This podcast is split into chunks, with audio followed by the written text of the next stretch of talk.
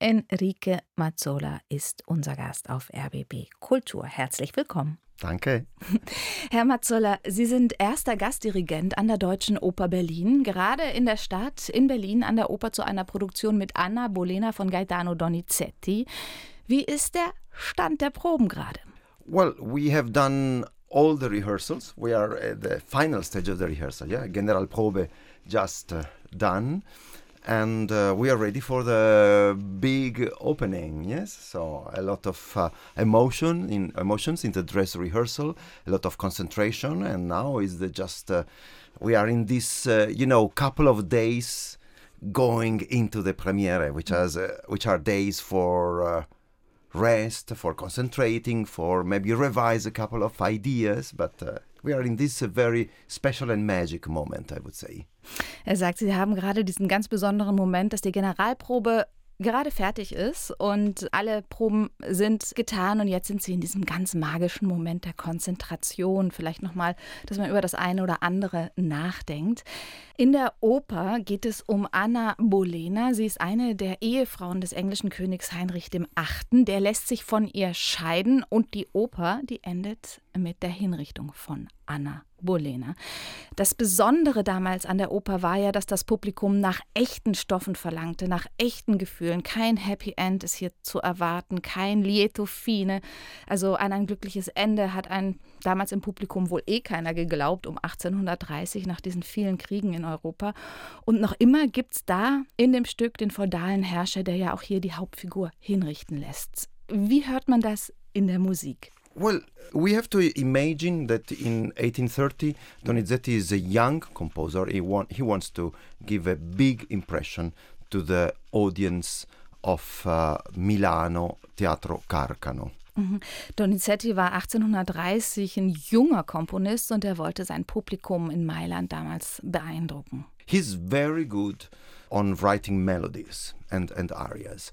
But uh, what I would say makes special, and this is my answer to your question, this Anna Bolena, is the dramaturgical timing and uh, how the recitative are built. So the, reci- the recits reflect, as you were mentioning, the truth of the emotions, the truth of the timing in action. No? Mm-hmm. When there is aria, the time is almost frozen.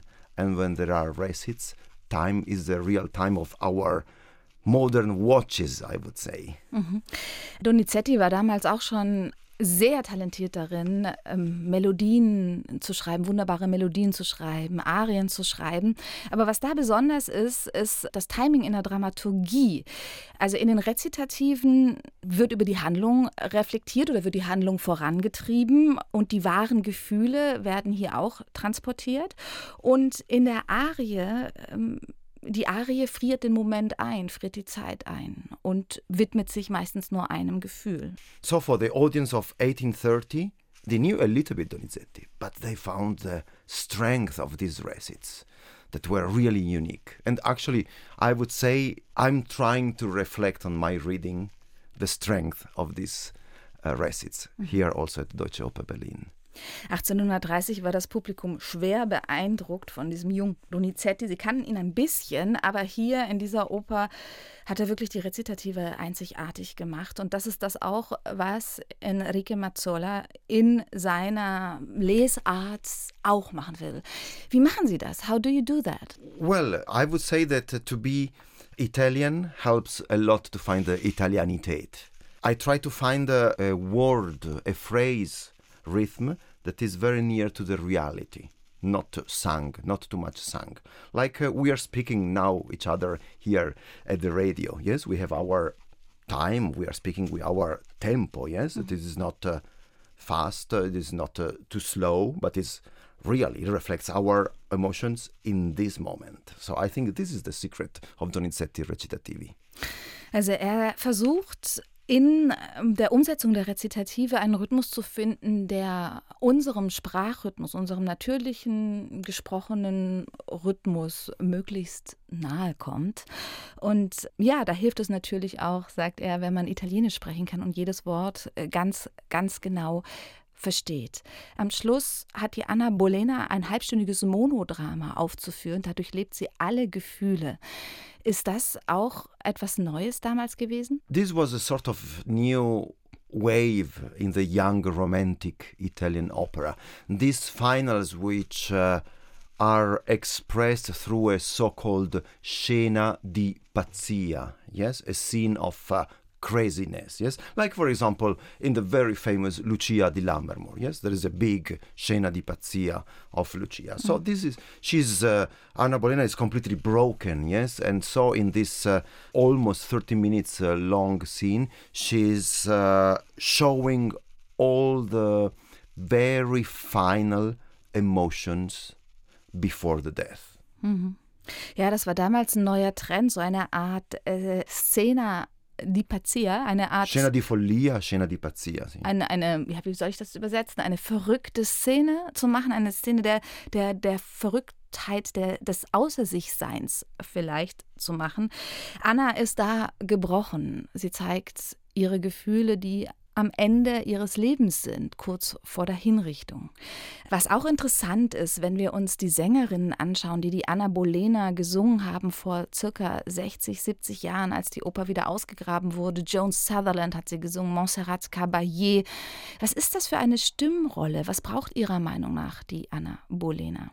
Anna Bolena for the music, for the notes, is not extremely difficult. The great, the big difficulty for the soprano in this role is the length of the role. So I would say it's uh, the secret is to find a sort of economy of the voice so that you don't give everything at the beginning because still you have arrived at the end and there is a 30 minutes monologue at the end so uh, really the talent is to make a balance between the two acts and different arias and duos and quintetto and terzetto and monologue you see. Also die Rolle selber zu singen, ähm, musikalisch, sagt er, das sei wahrscheinlich gar nicht so sehr schwierig. Das, das Schwierige daran, an dieser Rolle an der Anna Bolena, ist, dass die Sängerin haushalten muss mit ihrer Kraft, weil sie ja sowohl Arien, Terzette, Quintette singt und dann am Ende noch ihre ganze Kraft braucht für dieses 30-minütige Monodrama, was sie da hat. And so, you know, this is something that you put on a CD very well because when you record the CD, you just record the aria, and the day after you record a terzetto, and the other day you record the quintetto. The, the fact is that uh, in a frame of three hours, the soprano has to sing all this. So actually, the interesting of Anna Bolena, I would say, is the live Show. Er sagt, die Rolle auf CD für eine Aufnahme zu singen, das sei jetzt gar nicht so das Problem. Da macht man halt das, äh, die Arien an einem Tag, die Quintette am nächsten und dieses lange Monodrama an einem dritten, ähm, in mehreren Sessions also. Aber Anna Bolena muss man live hören, weil das ist eigentlich die wahre Kunst. Auf RBB Kultur spreche ich mit Enrique Mazzola. Er dirigiert an der Deutschen Oper immer wieder. Jetzt ist es eben die Anna Bolena von Gaetano Donizetti. Premiere ist übermorgen am 15. Dezember, am kommenden Freitag. Enrique Mazzola ist in Barcelona geboren. Er kam nach Mailand, da war er sechs Jahre alt und er hat im Kinderchor der Scala zunächst gesungen und dort Carlos Kleiber erlebt. Herr Mazzola, ich habe hier in dieser Sendung schon mit ein paar Dirigentinnen und Dirigenten gesprochen. Sie alle hatten Carlos Kleiber als Vorbild. Eine Dirigentin hat seine Bewegungen bewundert, ein andere seine ja, Klarheit und der kürzlich verstorbene Intendant Franz Xaver Ohnesorg hat Kleiber als ganz sinnlichen Dirigenten beschrieben. Was verbinden Sie mit ihm? You know, I was like uh, seven, eight years old, so I could not really appreciate the sensuality of uh, his uh, gesture at the time. What I really can remember, I, I assure you, I vividly remember, is. Uh, let me put say it in Italian because it's the right mm-hmm. word. La leggerezza. Die Leichtigkeit. Mm -hmm. On the podium. Mm -hmm. So you understand, everything was done with a half smile, mm -hmm. even the death of someone. Yes, I was doing, for example, La Boheme with with him, and even the last act. Yes, there is this half smile, never going too deep into the things. It's not about, uh, of course, pre- non precision, just uh, having this uh, lightness, this easiness to go into the things, which was uh, admirable, really.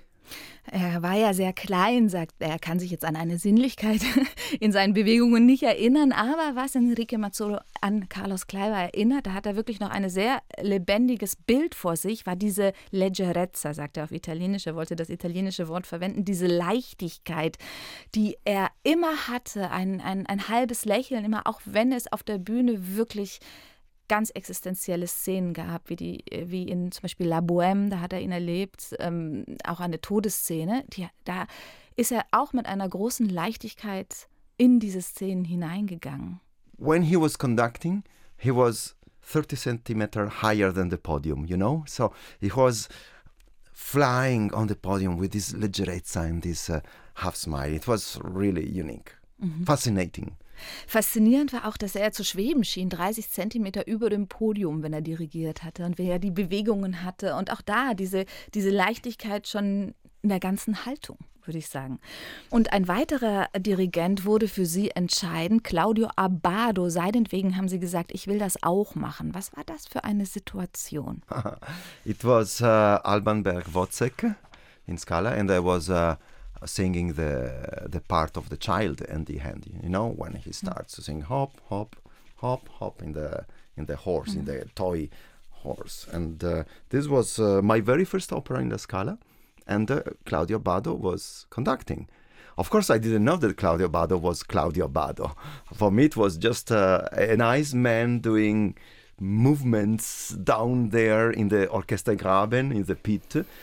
And uh, I got to learn only many, many, many years that Claudio Bado was one of the main conductors. For me, was a, a friend. He was coming to me and said, Very good, very good, Enrique, this is very good. And uh, was very encouraging, very dolce, very sweet, you know, very, very kind. And um, when I was waiting, you, you know, Hop Hop is the very end of Wozzeck, yes? Very, very end, the last two minutes. So I was waiting in the theater until the end, and I had nothing to do but to watch the monitor, the backstage monitor, mm-hmm. which at my age was in black and white. Mm-hmm. And there was this man doing magic things with orchestra. Really, this is imprinting. Er hatte damals beim Wozzeck mitgesungen als Kind, Enrique Mazzola, an der Scala. Er hat das Kind gesungen, das ganz am Ende auftritt in einer Szene, hopp, hopp, da reitet er auf einem, einem Spielzeugpferd. Und Claudio Abado hat dirigiert, er stand im Orchestergraben und er hat damals als Kind natürlich nicht gedacht, ach, das ist ja ein fantastischer, großer Name, der da steht, sondern das war eben der nette Mann, der irgendwie nett zu ihm war, der sich im Orchestergraben bewegt hat und er war lieb zu ihm. Und weil er bis zum Ende warten musste, bis zum Ende der Oper, bis äh, Enrique Mazzola auf die Bühne kommen konnte, hatte er immer ähm, den Dirigenten auf einem Monitor von hinter der Bühne aus betrachten können. Schwarz-Weiß war das. Und wie der sich da bewegt hat, wie der magische Dinge mit dem Orchester getan hat, das hatte er nie vergessen und sich dann gedacht, das möchte ich auch. And then you thought, I want to do the same thing. So it was very strong. Very strong. Wie ist es heute? Die Aufgabe des Dirigenten, die ist offenbar nicht mehr nur Musik zum Leben zu erwecken, das Orchester auf einen Klang, auf eine Idee einzuschwören, sondern auch in den Dialog mit dem Publikum zu treten. Was bedeutet das für Sie?